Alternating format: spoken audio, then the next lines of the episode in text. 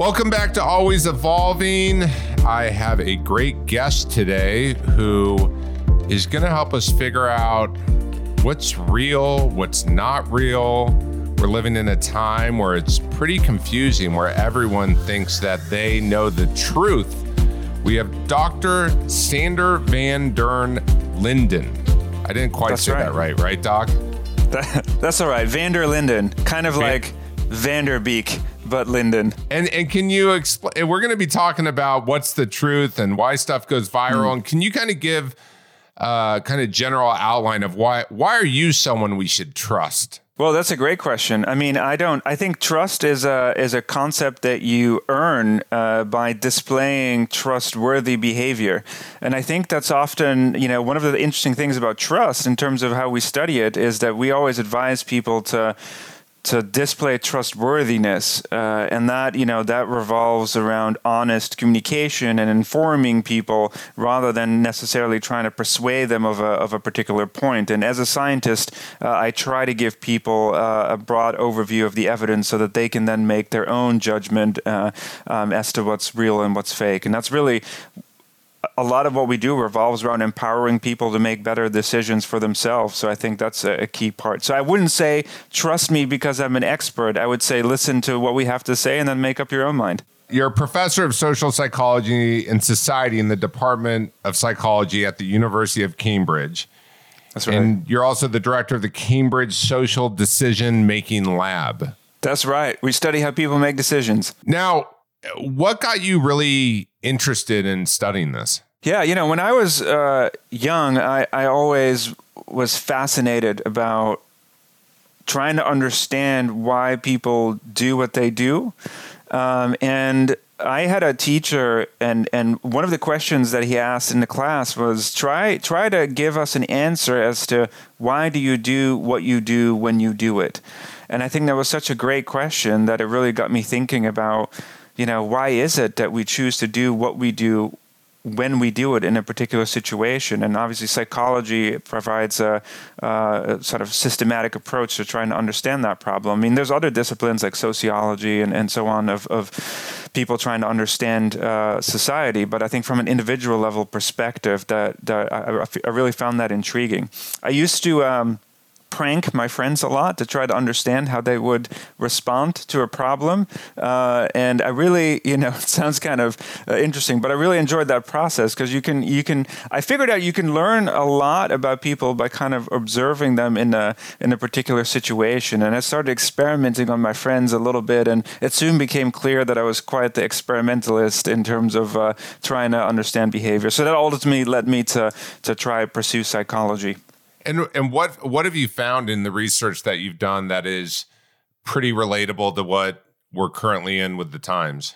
Yeah, so you know, part of what I study, you know, my core discipline is influence and persuasion. So I try to understand how people are influenced by information about other people um, and uh, how we're persuaded and how that process works. But then the flip side of it is that we try to understand how to help people resist persuasion when they don't want to be persuaded or when, uh, you know, it, it's likely that they're manipulated by uh, false information or misleading information. So that's kind of what uh, our program of research revolves around. And one of the things we found is that um, yes, you know, the brain is easily misled by lots of things, you know, by other people, by the way we say things, how we say it, uh, by how information is framed, presented.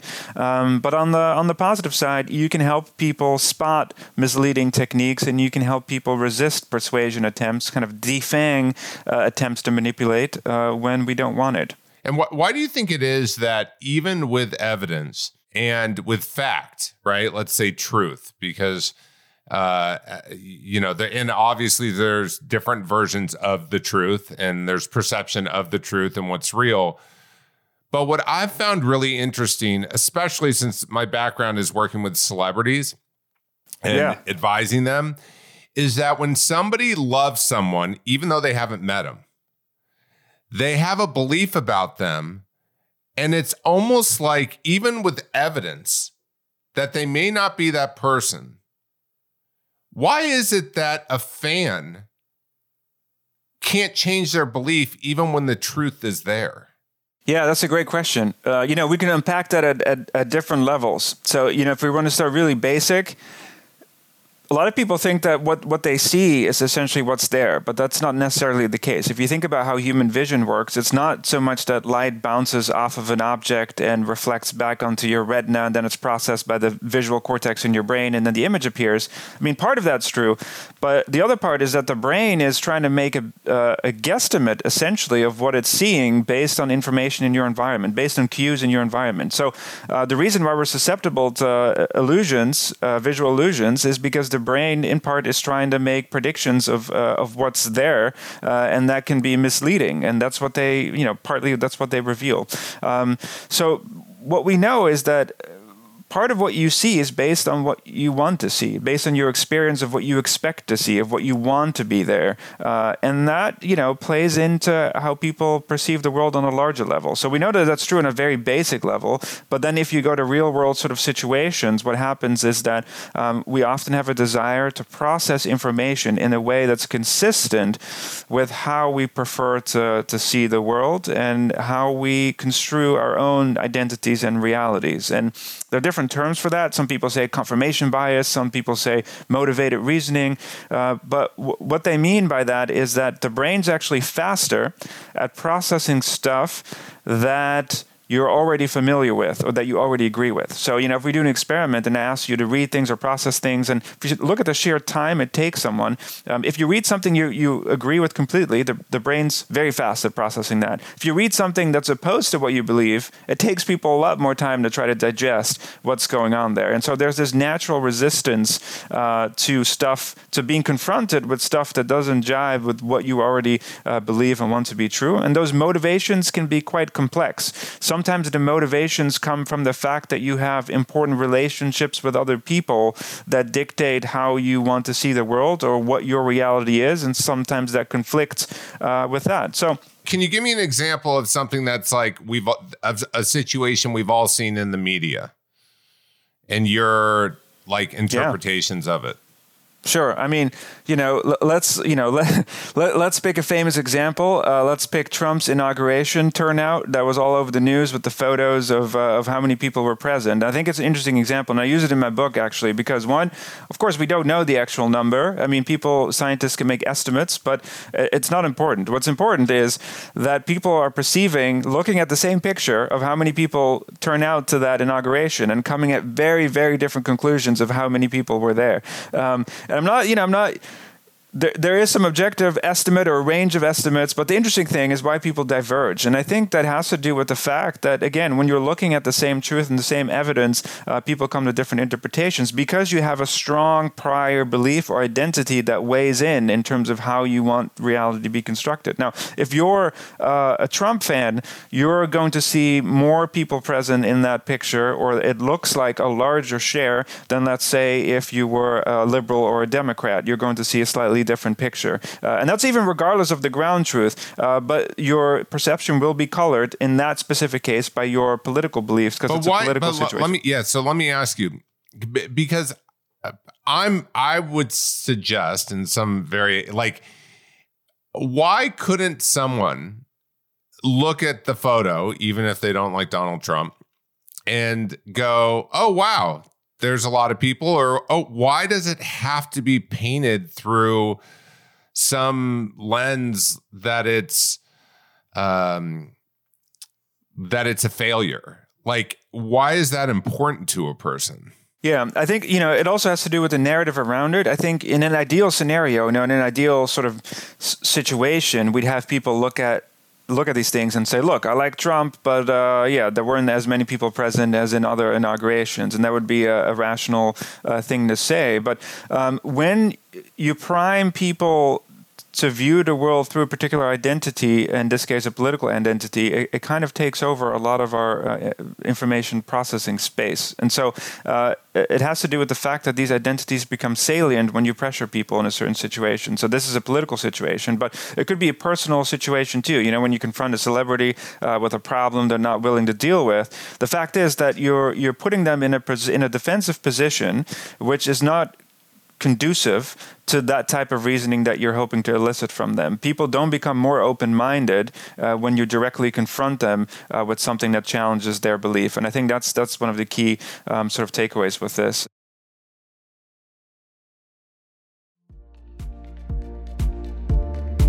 Well, let me ask you because I had this moment that happened on Twitter actually.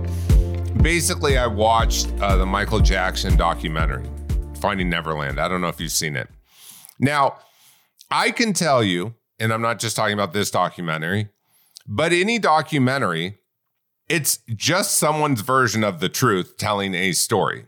You know, it, we like to believe that this documentaries uh, are truth but really it's a lens at which somebody wants to tell a story right and anyone can be edited any such way to tell a story and i remember afterwards i tweeted out something like uh, you know my heart goes out to the people who were victims of you know sexual abuse or what happened and and uh, i've met wade robson before who was in the documentary and i wasn't even accusing. I just anyone that has to go through an experience uh, of sexual abuse is just horrible.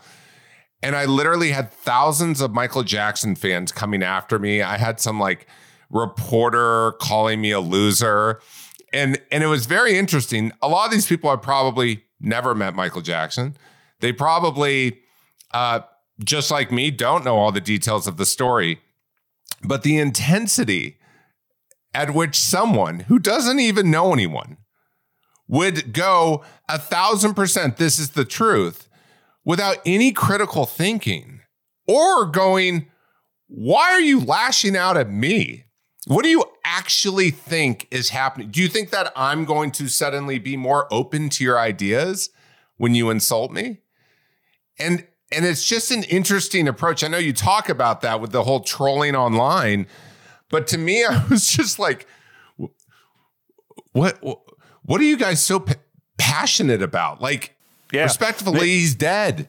Yeah, absolutely. I mean, that's that's not how you're going to get a, a more sort of open-minded uh, way of of thinking from people. And you know, the Michael Jackson example is interesting because.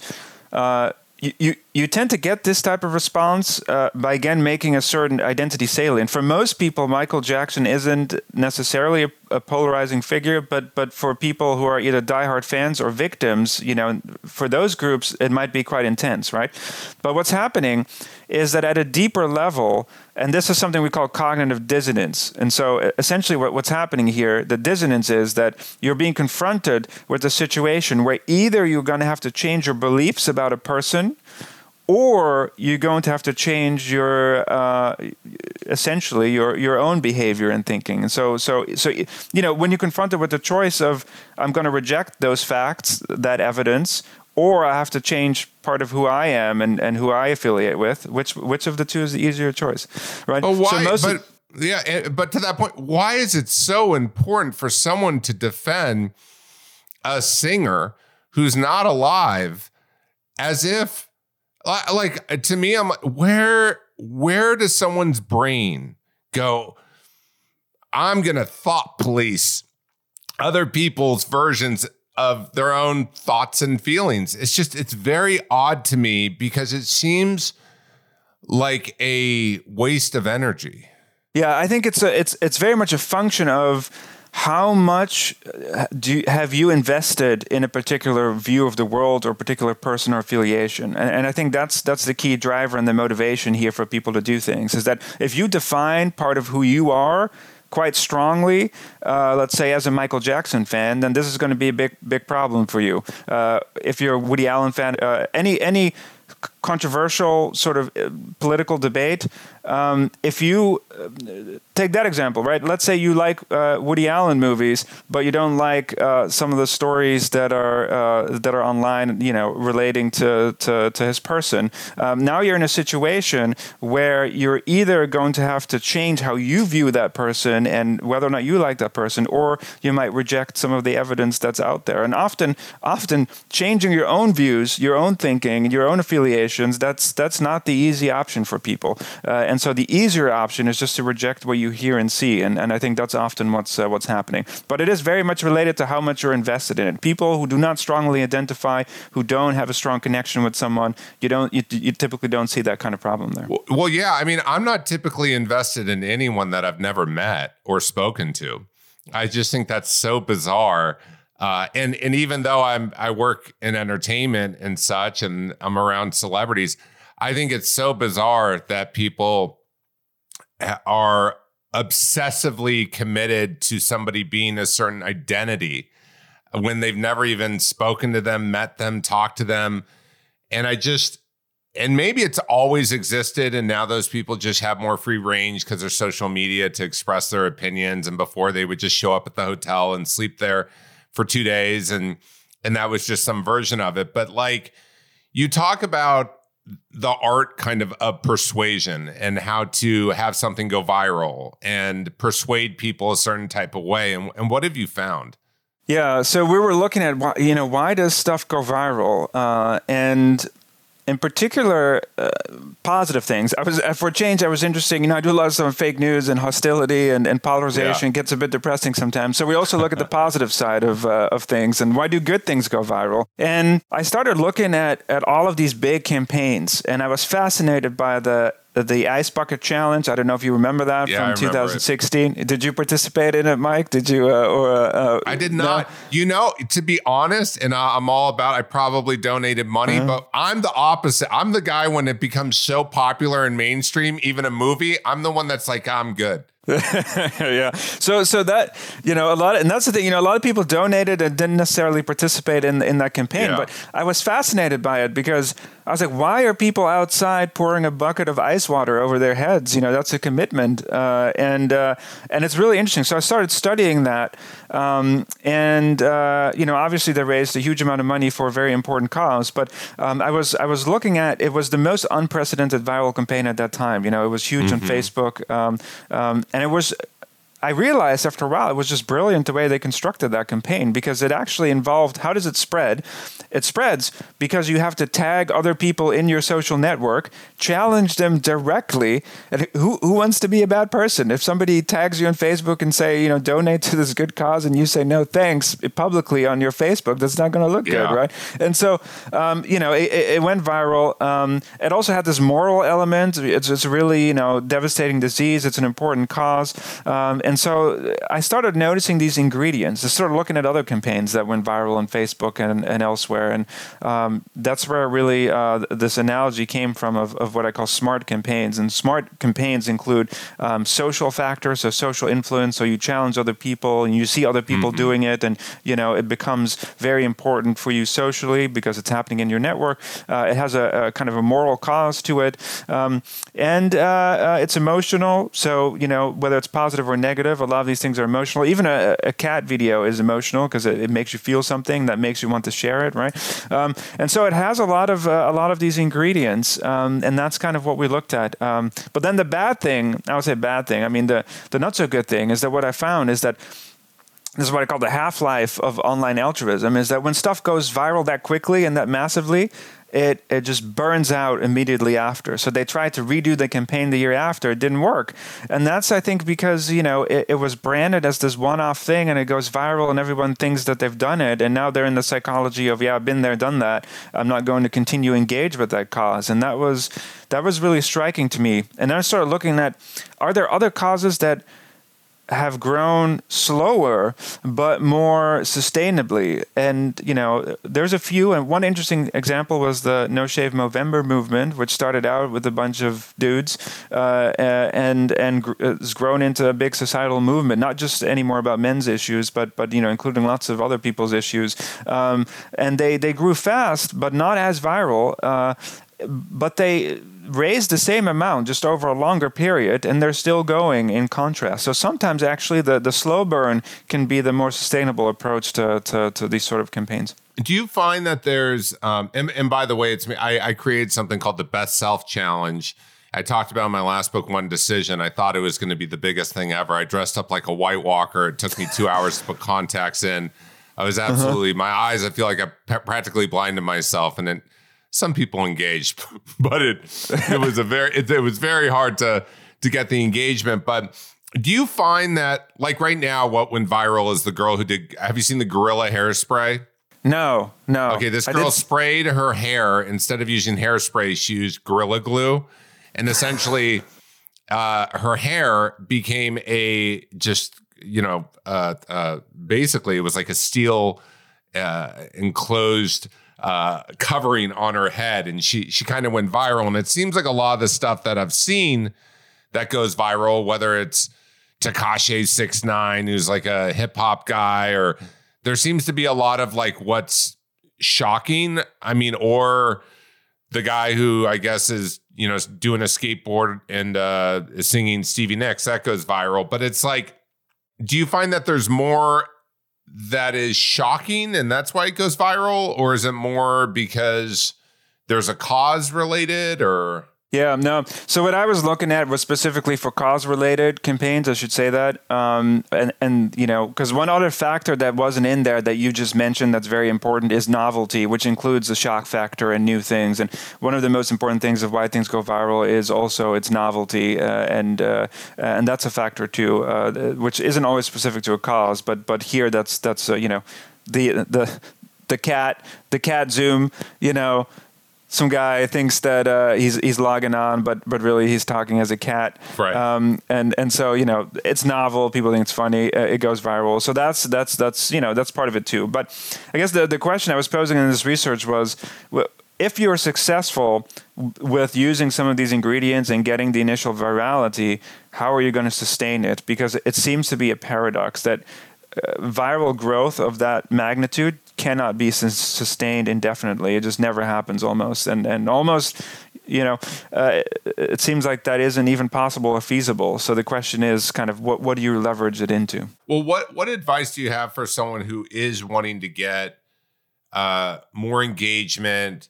grow their social media, persuade more people to care about them. You know, I always say when I'm working with brands or clients uh, who are looking to grow, I always go, well, why does anyone care? Right? Like, give someone a reason to care because otherwise, how are they going to subscribe or get into considering there's millions of options? But have you been able to kind of take a look at like what is really helpful for someone who's wanting to grow their presence or yeah, I mean, generally, I mean, the, the factors I've sort of identified are pretty general, but I think it's useful to consider. You know, people often ask me, you know, why isn't climate change going viral as a as a, as a cause? You know, or uh, why you know we need we need we need more uh, traction on on you know getting people on board with these big issues, and it's sort of like, well, um, you know, the w- the way that it's presented to people isn't it isn't you know always that attractive for people to join that cause. You know, if you have a cause, you know, if you want to increase your own presence, I think making it inherently social is is is absolutely crucial. And so the, the one thing about the ALS campaign that they did so nicely was that it it requires other people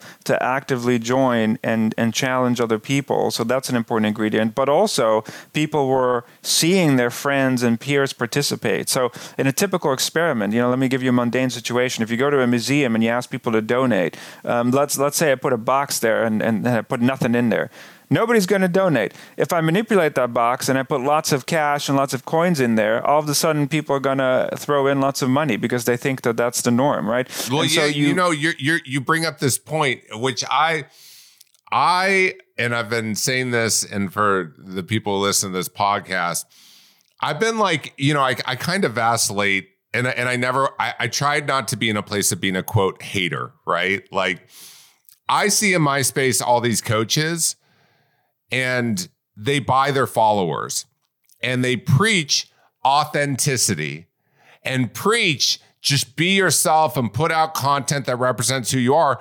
Well, you can go to this website called socialblade.com.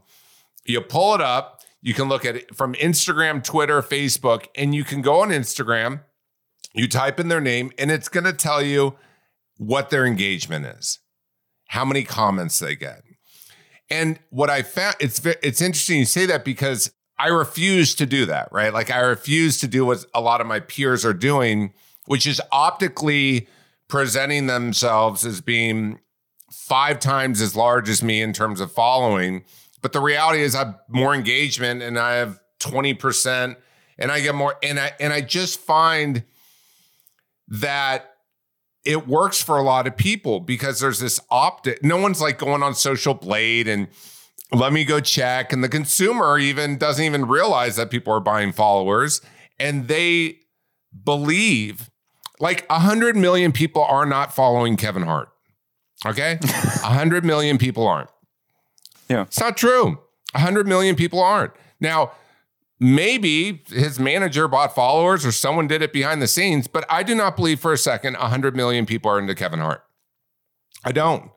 You know, it's, I, and I and I think that there's this optic, and he's not a peer of mine, and I'm not mean to call him out. He's a very funny guy, but I just Sure, think sure. like if you look at Instagram and what adults are doing to be perceived as more popular, it's just ridiculous to me. But it works in persuading people to believe you're bigger than what you are.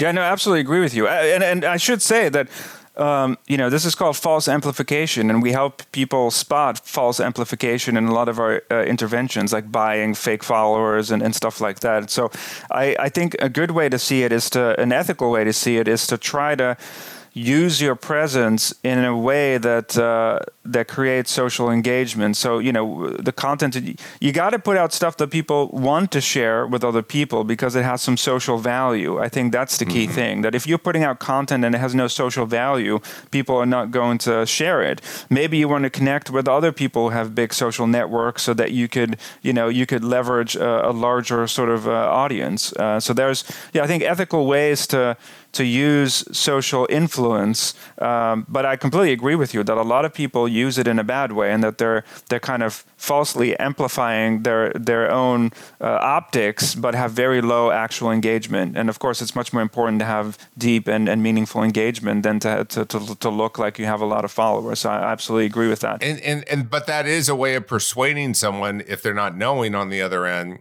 is the optic that you're very important, you know, that you're very popular, that you're missing out if you're not following that person, let's say, or if you're not buying that product, or this is the biggest product all these people are using, so you should use this product. Like that's probably part of this art of persuasion to get people to subscribe or buy you or your brand or what you're selling, right? Yeah, it's a classic uh, technique. It's the social influence technique. You know, so we call it social proof. If other people are doing it, then it must be something interesting. Uh, and you know that that goes into you know one of the the universal principles of of influence is uh, uh, or persuasion is, is social influence. Um, So go and, through you with know, me the universe. Yeah. go through with me the elements of persuasion for good or bad. And I know that I'm, I, and I understand we go both ways. I think sometimes I can get a little frustrated with social media just because I'm like, like I just even posted this video yesterday for Valentine's Day because I saw all these posts of people just, you know, starting to be in love and whatever else. I'm like, do you need to tell me? Like, do you- does it really? Are you trying to persuade me that you guys are in love? So I go, you guys are so cute. Is it that? And I'm not saying someone shouldn't share aspects of their life, but I also know a lot Sure. of relation. I've, I've worked with so many couples, and I see them posting how in love they are, and I'm like, they don't even sleep in the same bedroom, you know. And uh, but I guess it's persuading people that everything's okay. But go with, go through with me the persuasions. Yeah, yeah, some of the key principles. And again, for good or bad, because there are some good reasons of why we pay attention to them even when they're being misused. So, um, you know, one of the one of the big ones that we, we just covered, which is social proof. You know, lots of other people are doing it. We kind of distinguish what we call descriptive norms, which is information about what other people are doing, versus prescriptive norms, which uh, which is basically um, somebody else telling you what to do. Um, and it's an, it's interesting to distinguish between those two because it's different. It's if if you see a lot of people adopting a behavior that sends a cue to you that you know that's something you might want to consider. But a lot of people telling you what to do, pressuring you what to do, is much more direct form of social influence. Um, Right. And so yeah, they're, they're they're slightly different. Uh, then there's expert authority. You know, you started out with the joke of why why should we trust the experts? Uh, uh, you know, sometimes it's uh, obviously for legitimate reasons, So but other first, times the first, he- sorry, so, sorry, doctor, but the first headline is if you were to like put it in a box, you would call it what? So the first one was social proof. Social. the proof. second, social proof. Yeah, proof that others have validated a behavior or opinion. Because that's Okay. really what people want to know: is this socially acceptable? Um, and if everyone's doing it, then that's the cue. That that, that must be valuable. Um, and you know, again, I want to stress that this comes from a place of uh, of intuitive reason. Uh, there, there's this classic experiment where they have a bunch of people at the end of the street, a street corner. They're just looking up to the sky, and th- these are confederates of the experiment, right? Uh, and then they have people, actual people, walk by, and they wonder if if people will automatically look up and take that as social proof that something's happening. And so, what they found is that if it's a, just a few people on the end of the street uh, at the corner, not a lot of people look up. But the, the larger the crowd, the more people start to look up before they reach the, the crowd. And and that has a legitimate reason. If, mm. if aliens were coming down, who knows what's going on? If a plane's crashing, who knows what's going on, right? Yeah. And so it, it has value for you. It's a low cost sort of thing for you to follow the crowd uh, and see what's going on. But at other times, people can use it to mislead you. And so that's, you know, that's the, the both sides of the story. And it's the same with the next principle, you know, expert authority. People are more mm. persuaded by, by experts who have, you know, you have credentials, Mike. If you use them, you can use them for persuasive purposes. You know, other people can use their credentials for persuasive purposes, and sometimes that's legitimate because they they're trained and specialized, and and and it's useful. Um, and you know, the problem is that we see a lot of uh, you know critiques of, of elites and a lot of distrust among um, uh, you know scientific authorities, which is very problematic. Uh, but but sometimes you know people can abuse their credentials as well, so it, it's good to pay attention to that. Um, another one's called reciprocity. Um, and that's you know that's that's really an interesting and an important one is that you know we're, we are social beings um, people very much care about tit for tat um, hmm. And uh, you know, if you do something for me, I'll do something for you. Um, and the way that that's implemented in a in a daily situation, if you want to use it as a tactic, you know, people will say, you know, if you do something nice for someone, and they say, oh, you know, thanks, you say, don't worry, I know you would have done the same for me.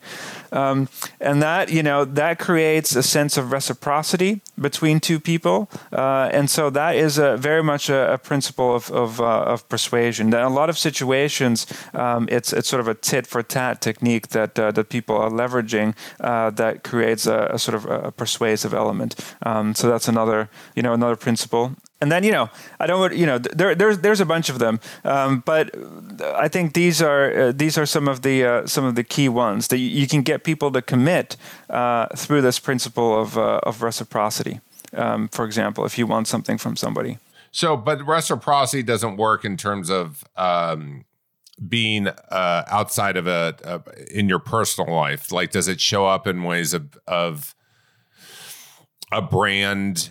Um, I mean, I guess reciprocity would be like buy three get one free, or yeah, uh, get a discount code, or kind of giving someone some incentive to buy something. I suppose, right? Yeah, yeah, that's a clever way of thinking about it. You know, the the you know three for one. It's kind of yeah. you know I do you I do something for you. You know, I get so it's it's it's a very kind of. Uh, basic principle. Same with the expert one, as you said. You know, the cereal box, nine out of ten. You know, pediatricians recommend this this breakfast right. cereal, uh, and so you know whatever, um, and so you know it, it gets to people, um, and that that's only natural. Um, and um, there's another there's a related concept called uh, uh, pre-suasion by uh, my colleague uh, Bob Cialdini, um, who, who's uh, who's really interesting. pre-suasion is all about getting people ready to be in the mindset of being persuaded because a lot of people aren't open to mm. persuasion. And so um, as we've just talked about you know people are in a very different mindset. They want to persuade you uh, for example instead of you persuading them. And so mm. the, this idea of pre-suasion is getting people ready to to be open to, to persuasion. That's really the first step. And then i spend a lot of my time actually trying to uh, to help people recognize and resist persuasion. Got it. And so so this that's the other side of it is in terms of being resisted to persuasion? What are the the kind of um, different categories?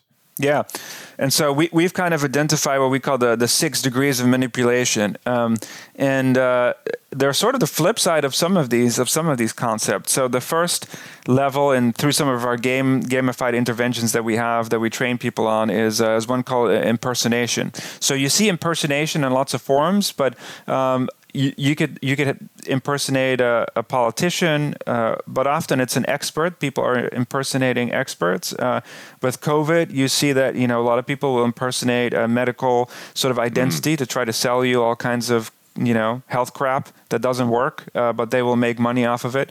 Um, you also see it in the forms of um, you know, there was, a, there was actually one the example that we modeled off was uh, somebody who created uh, a Twitter account for Warren Buffett, uh, misspelled Buffett, the last name, so it wasn't his actual account, gained hundreds of thousands of followers in a very short amount of time. But they were just tweeting out nonsense, you know, invest in what makes you happy. Um, and, um, you know, that's so, so that's, you know, a big one, sort of impersonating okay. uh, other people, which includes the sort of, you know, fake experts uh, and things like that. And, and so we help people sort of recognize uh, impersonation. Uh, the second big one is the use of emotions to persuade people, including mm. fear mongering um, and other and other techniques. Um, and that you know that's a really common one. You know you'll see you can write the same headline the same news story and say you know horrific terrible uh, event or you could say you know um, there was a negative outcome uh, for for some event right? Or people stepped a, up. I mean it's really however you want to frame it right yeah, it's very much related to, to framing and using using emotions to frame things for people because that's also part where, partly what contributes to, to polarization is that you could you could have a, a not so favorable headline about a political candidate or a president, but there's different ways of, of phrasing it. Uh, by yeah. by framing the headline in a very emotional way, you get people riled up from the outset because it's negative or it's you know or it's positive. But um, so that you know the use of emotions is is uh, is very um, prevalent. Also also in, in fear mongering, you know, a lot of conspiracy theories will involve mm-hmm. elements of fear and trying to get people to, um, you know, be scared of something um, or scared of other groups of people. Um, and so that's, you know, that's a very common technique that's used to, to manipulate people. Okay.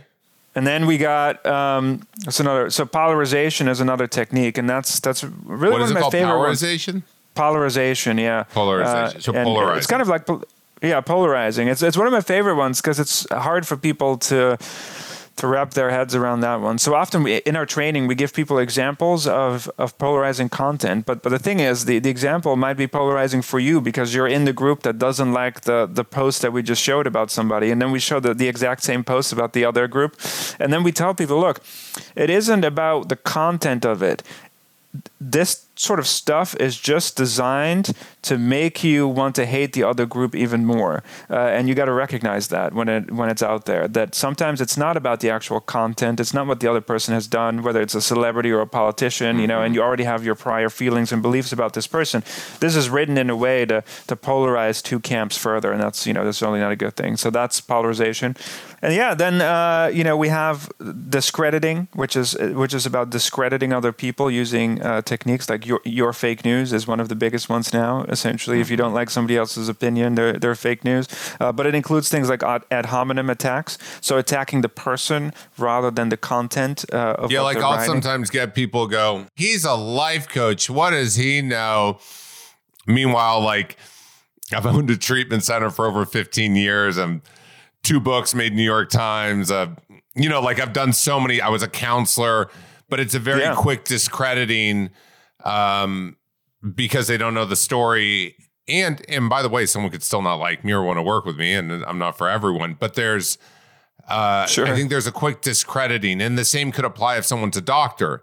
They can get discredited really quickly because they went through academics these days. You know, I've seen it every which way where there's like a a label becomes somehow triggering to someone's instant reaction instead of getting to know someone. Absolutely, yeah. And the ad hominem attack is all about finding something that's completely irrelevant about the person and then using that to discredit their le- legitimacy.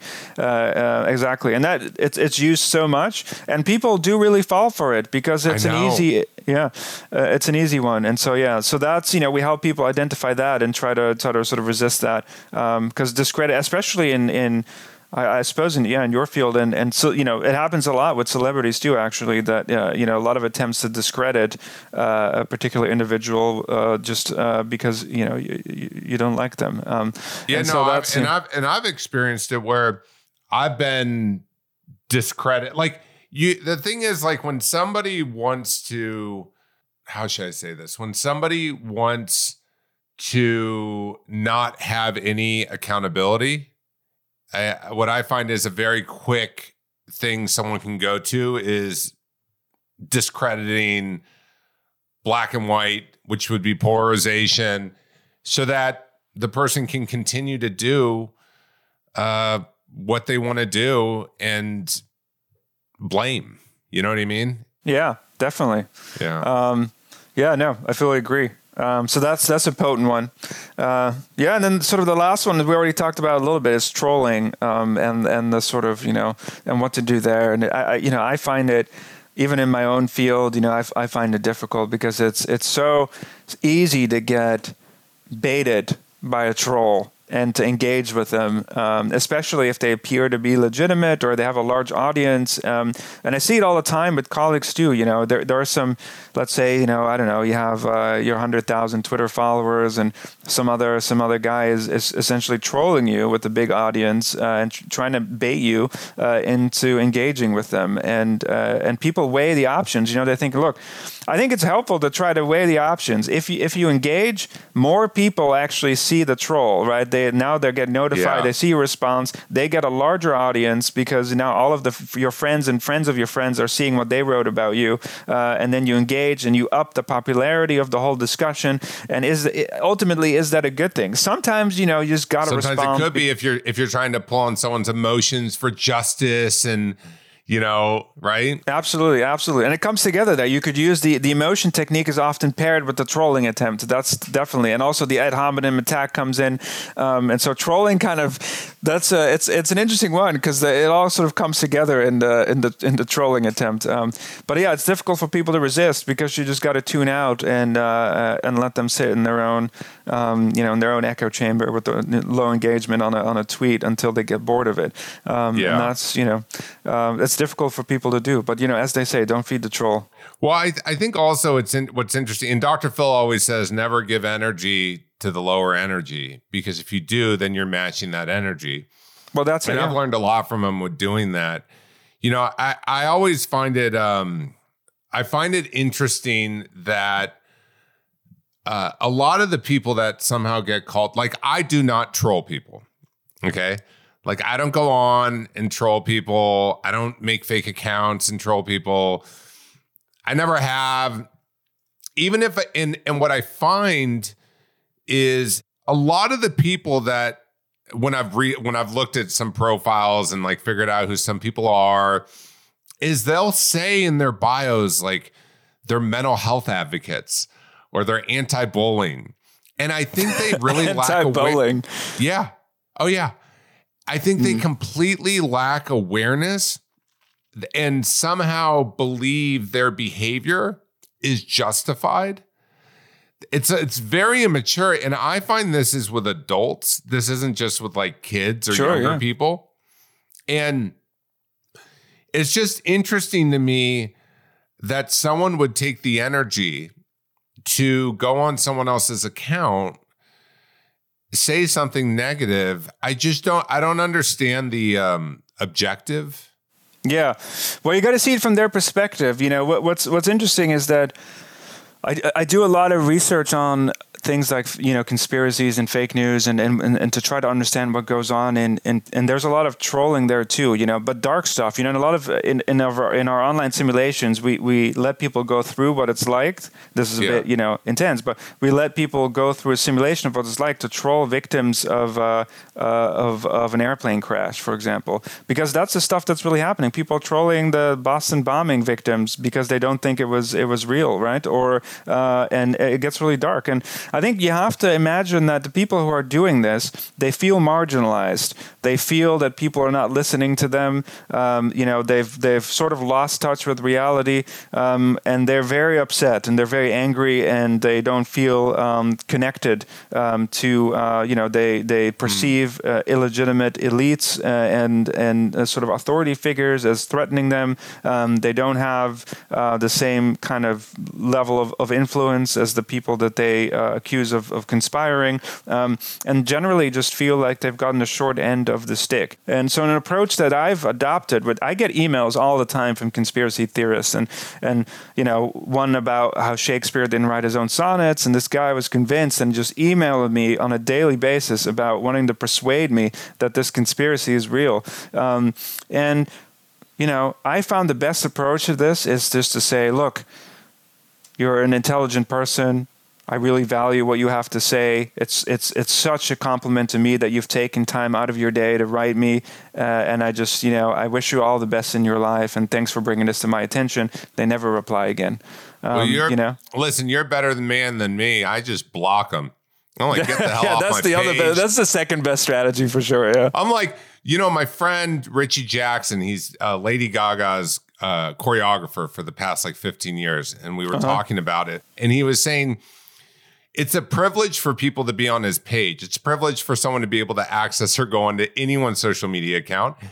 And you don't have to accept everyone, and you don't need to allow someone to be on your page. And um, when somebody wants to be negative, or you should do this, or the thought policing comes out, I just, I, and it's hard, right? Like, I'm with you. When I first started to get a lot of people trolling me, at first I was like, you know, because I come from, I'm a, I'm a sober dude, right? So I've been a recovering drug addict over 18 years. And part of what we're taught when we get sober is this idea if one person says you're an asshole, then, you know, they may be the asshole. If two people say it, you know, you may be. And then three people say it, uh, well, you're probably the asshole, right? That's the old Right. saying that happens in day to day life. However, on social media, there's all, there's, I mean, w- when you have thousands of followers, there's going to be a lot of people calling you an asshole from time to time. Not the majority, but some. Yeah. And I always operated in like, oh, okay, well, in the past, is there some truth to this? Like, is there a part of me that I'm not seeing? You know, I don't want to upset anyone. I don't want to. But what I found is it's best to always stay true to whatever you think, feel, want to express. Because as soon as you get into, uh oh, or will people like me for being me or expressing me the way I want to express myself? That's when you start to lose yourself. And that's when you start to be wrapped up in this idea that you need to only portray certain parts of your life and you can't totally be yourself. And I've I find it happens a lot with people who are trying to grow their brands and businesses. You know, even today you have Yelp reviews. Um, you know, I have people in in the the thing is people control any way, way they want. I mean, I have books that have come out on Amazon. There's people who can review it, and I know they did it, reviewed it a one star just because they don't like me. Right? They took the time and energy. They're going to rate it a one star, and they never even read the book because they're not a verified purchase, and they also aren't even talking to what's in the book. And they there's no regulation. There's no um, consequences. And I, I wonder if at a certain point there's going to be some bigger regulation that happens. It's almost like there's um, a president of the internet or something. Like there's, it's going to be this separate society, right? Well, you know, it's interesting because people are now debating, especially on social media, whether there's a, a need for greater moderation on those platforms uh, in terms Yeah. of what's happening. And so it's it's an interesting question. But what's interesting is that since the start of the internet, people have been moderating stuff, uh, and so it's really not that controversial. You know, the first chat rooms and blogs, they all had moderators to make sure that things are Right. nice and yeah. And so um, yeah, no, that's very interesting. Uh, but it's you know it, it is a difficult it is a difficult problem to deal with. You know it, when i in my in my public role as as uh, trying to explain science to people i sometimes engage on twitter when people say oh well, you know you're fake news or, or, you know what do you what do you know? And it's kind of like listen i'm not telling people what they what's true and what's false. I'm trying to help people spot the misleading techniques so that they can make their own judgment. Yeah. And and so, sometimes that's great, and sometimes you just notice that people are just trolls, and, and all they want uh, is to, to drag you down with them in some weird discussion, and then you just you, you know, as you said, either either you block him or you send him a nice message. I had this Um, woman. I, so every time I tweeted something on Twitter, I had this woman where like it was just like a image of the side of her face, and I could say literally like, you know, I, I only post positive things, not because I'm positive all the time. I just don't think I need to add like controversy uh, to Right. you know to things. Um, and I remember like I would post, you know, something like, you know, I'd sit and meditate, and then something would come to me, and I would tweet out maybe like, you know, um, this moment is what we have right now. Let's get into it. What can you tackle that you aren't currently, or whatever, like some coaching strategy kind of thing. And every single time I tweeted, she would be like, Well, I think that's not the most important thing right now. The most important thing is love. Or she would anything I did, it was like Yeah. so finally her name was like Diane or something. Mm-hmm. I just blocked her. Like, get off my page. You you add nothing to my life. Like if you don't like what I'm tweeting, girl, go follow someone else. You can, you know, I'm sure there's a Twitter page for coaches that love contradictions. You know, it's just I'm not going to sign up for that. Yeah, no, absolutely. Absolutely. You know, and I sometimes say this, I say this because I also want the people who do follow me to realize like you don't have to like engage with other people. In fact, I think that's part of the problem that I see even with friends of mine on Facebook, like just constantly arguing. And as where neither one is ever going to change their opinion, and both are just trying to feel smarter than the other person. And whenever I have a post like that where I see two people arguing, I just remove it. I'm like, get off my page, both of you. Like, why are you coming on my page arguing with each other? Like, Yeah, oh. what are you guys don't even know each other? That happens a lot, you know, on the for on the blogs and the forums. People have these flame wars of complete anonymous people who, below some post that's you know about something else, start attacking each other on, on totally unrelated things, and it's yeah, it's really interesting. I think my you know the best. The way I like to think about it is that the best cure for all of this is is, is something that, that we call actively open-minded thinking, and I, I, I hope that we can all help each other to, to um, you know cultivate more actively open-minded thinking. Because I think it is partly the cure to, to to you know all of this this polarization, and it just has to do with the fact that we're all in a state of just being open-minded about possibilities and and and not to the extreme. You know, Nietzsche once said there are no facts, only interpretations. I don't think we have to go that far, but I think you know the idea is that. Um, just being open-minded enough to to adm- admit or recognize that you might be wrong, that other people might be wrong, that even people you do not like, that they might have good intentions sometimes, and vice versa, um, and that when you're confronted with content that you don't like or that you know doesn't fit with your reality or your motivations, your worldview, to sort of think that well, maybe I could be more open-minded about it. Is there some way that I can accept this? Um, is there some way that that I could have some doubt about what I believe? And I think it, it's good to have a little bit of, of healthy skepticism, sort of your your inner maybe it's even an inner inner scientist or whatever that's that's sort of questioning, you know, um, how confident should I be about everything that I know, and just leave a little bit of space um, to to allow for some possibility, and it's very different. yeah, go ahead. Yeah, the, sorry, Jim, but the game, the game that you did with fifteen thousand people, is that a game you can do with any group of people? And how long does the game take? And Yeah, absolutely. So we have a bunch of different ones. So our main intervention is called bad news, is kind of a pun. And so you step into the shoes of a uh, of a nefarious fake news tycoon, uh, and it's a it's a simulation, and it allows you to to uncover the techniques that are used in media manipulation uh, more generally, uh, sort of all the things that we just discussed. Uh, it simulates a social media feed, so it simulates a Twitter, and you can start tweeting stuff, and you you start as an anonymous netizen, and then you grow out to be a uh, you know y- manage your own newspaper and really figure out how you know how, how this is all done. Because you know what better way is there to inoculate yourself than actually step into the shoes of somebody who's trying Yeah. to deceive you? Um, it takes about 15 to 20 minutes, so it's a, it's a bit of a you know time commitment for those who, whose attention span is quickly revolving these days. So it's, it's about 15 to 20 minutes. Um, it's called Bad News. GetBadNews.com. You can it's free, so you know it's a, it's a it's a, it's a public initiative. It's free for anyone to, to access and play.